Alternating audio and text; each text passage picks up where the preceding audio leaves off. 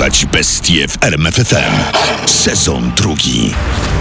Imię i nazwisko. Johann Jack Unterweger.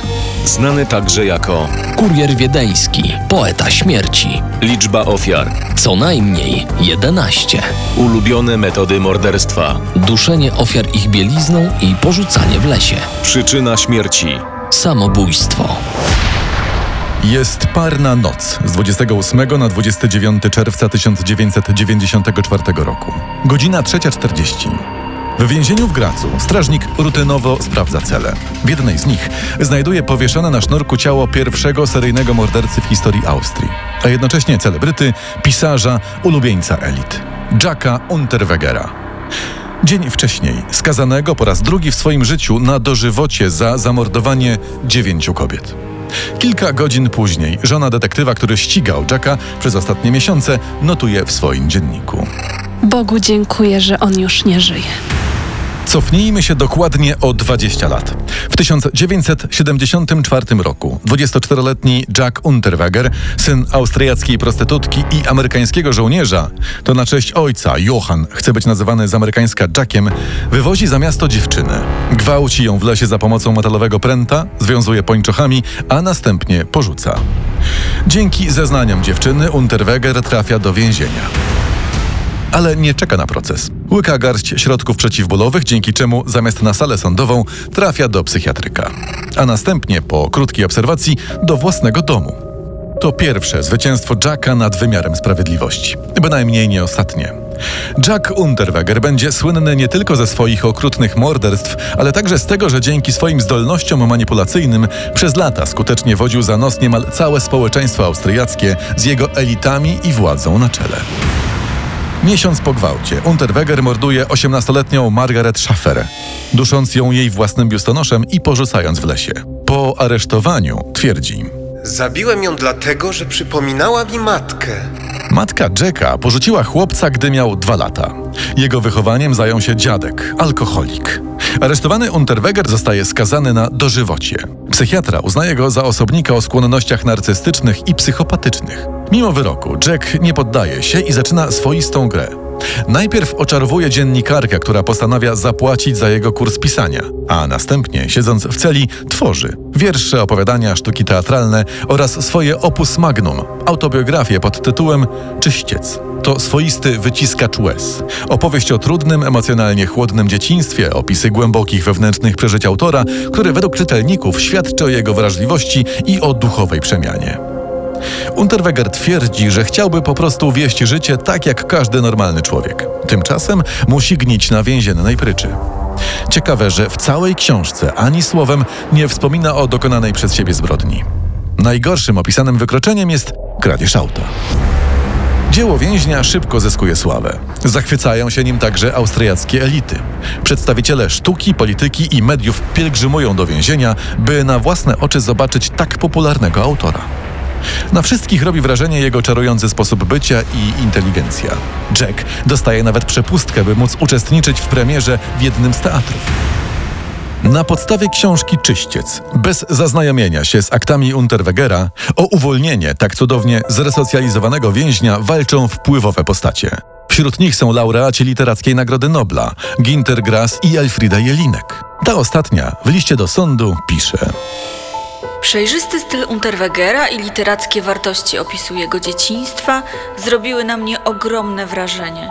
Po lekturze Czyśćca z apelem do ministra sprawiedliwości zwraca się także Ernst Bornemann, jeden z najsłynniejszych ówczesnych seksuologów, a przy okazji autor kryminalnych powieści. Ten człowiek popełnił poważne przestępstwo, lecz wyraził głęboką skruchę. Przejawia on cechy, które nigdy nie pozwolą mu na powrót do dawnego życia. Jestem przekonany, że już nigdy nie popełni żadnego przestępstwa i dlatego popieram jego starania o wcześniejsze zwolnienie z więzienia. Po 15 latach spędzonych w więzieniu Unterweger rozpoczyna starania o zwolnienie warunkowe. Pozytywne opinie wystawiają mu m.in. naczelnik więzienia i pani psychiatra. Nawet ona opiera swoje przekonania na dziele literackim Jacka, a nie na sądowych aktach. 23 maja 1990 roku w pełni zresocjalizowany więzień wychodzi na wolność i rozpoczyna życie celebryty. Jest gościem programów telewizyjnych i wystawnych rautów. Publikuje dwie książki, reżyseruje sztuki, odnajduje się także w pracy reportera radiowego. Należy do ulubieńców elit i kobiet. Mieszka w bardzo drogim apartamencie, wozi się luksusowymi samochodami. Prowadzi nawet telewizyjny talk show.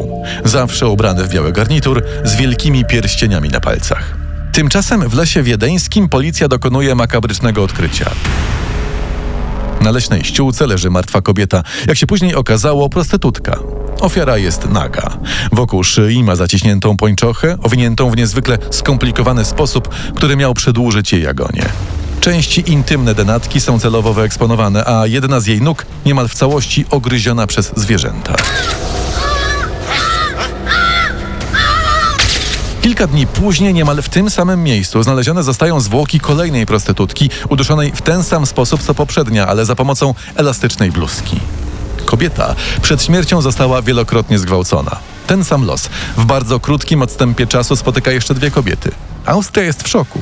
Rozpoczyna się zakrojone na szeroką skalę śledztwo. Sprawę monitorują także media, w tym radiowy reporter Jack Unterweger, który udaje się do dzielnicy Czerwonych Latarni, by wypytać prostytutki, czy bardzo boją się nieznanego zabójcy. Chronicie się jakoś? To jest niemożliwe. Na ulicy zawsze może spotkać mnie coś złego.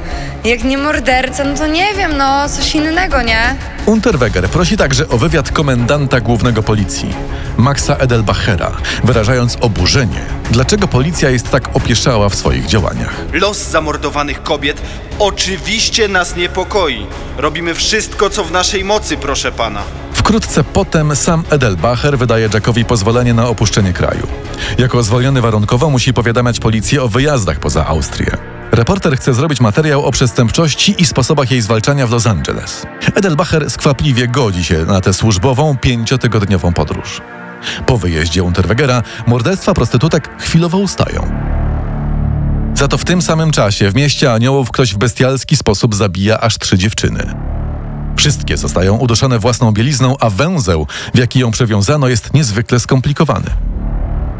Jednak zanim śledztwo w Los Angeles na dobre rusza, znika trop, a prawdopodobnie i sam seryjny morderca. W październiku 1991 roku do komendy głównej zwracają się policjanci z Gracu, gdzie w podobnych okolicznościach ktoś zamordował dwie prostytutki. Podejrzewano, że kurier wiedeński, jako chrzciła mordercę z lasu wiedeńskiego prasa, rozszerzył obszar swoich działań. W tym czasie śledztwo przejmuje doświadczony detektyw Ernst Geiger, który w końcu łącząc wątki, splatając poszczególne morderstwa, bierze na celownik Unterwegera, badając także jego przeszłość. Nie podoba mu się choćby to, że wezwany na przesłuchanie Jack, pytany o wieczór, w którym zamordował jedną z kobiet w Gracu, wypiera się niepamięcią. A jak się okazuje, miał wówczas w okolicy swój autorski wieczorek.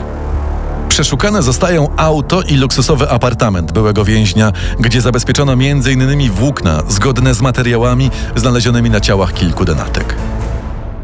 Kluczowe okazuje się zeznanie 19-letniej prostytutki.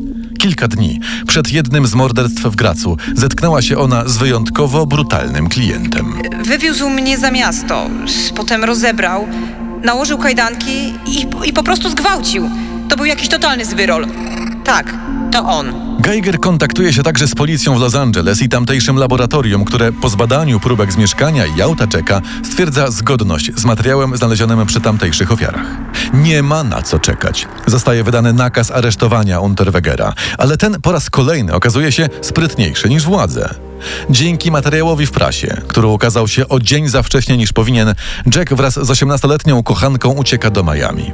Tam były więzień, celebryta, udziela wielu wywiadów, w których deklaruje swoją absolutną niewinność. Ich weiß, dass ich nicht der Mörder bin. Wiem, że nie jestem mordercą. Ich weiß, weil ich nicht der Mörder bin, es kann keinen Beweis geben. Ponieważ nie jestem mordercą, nie może być na to żadnych dowodów. Wenn es einen Gott gibt, dann weiß er auch, dass ich nicht der Mörder bin. Jeśli istnieje jakiś Bóg, to również wie, że ja nie jestem mordercą.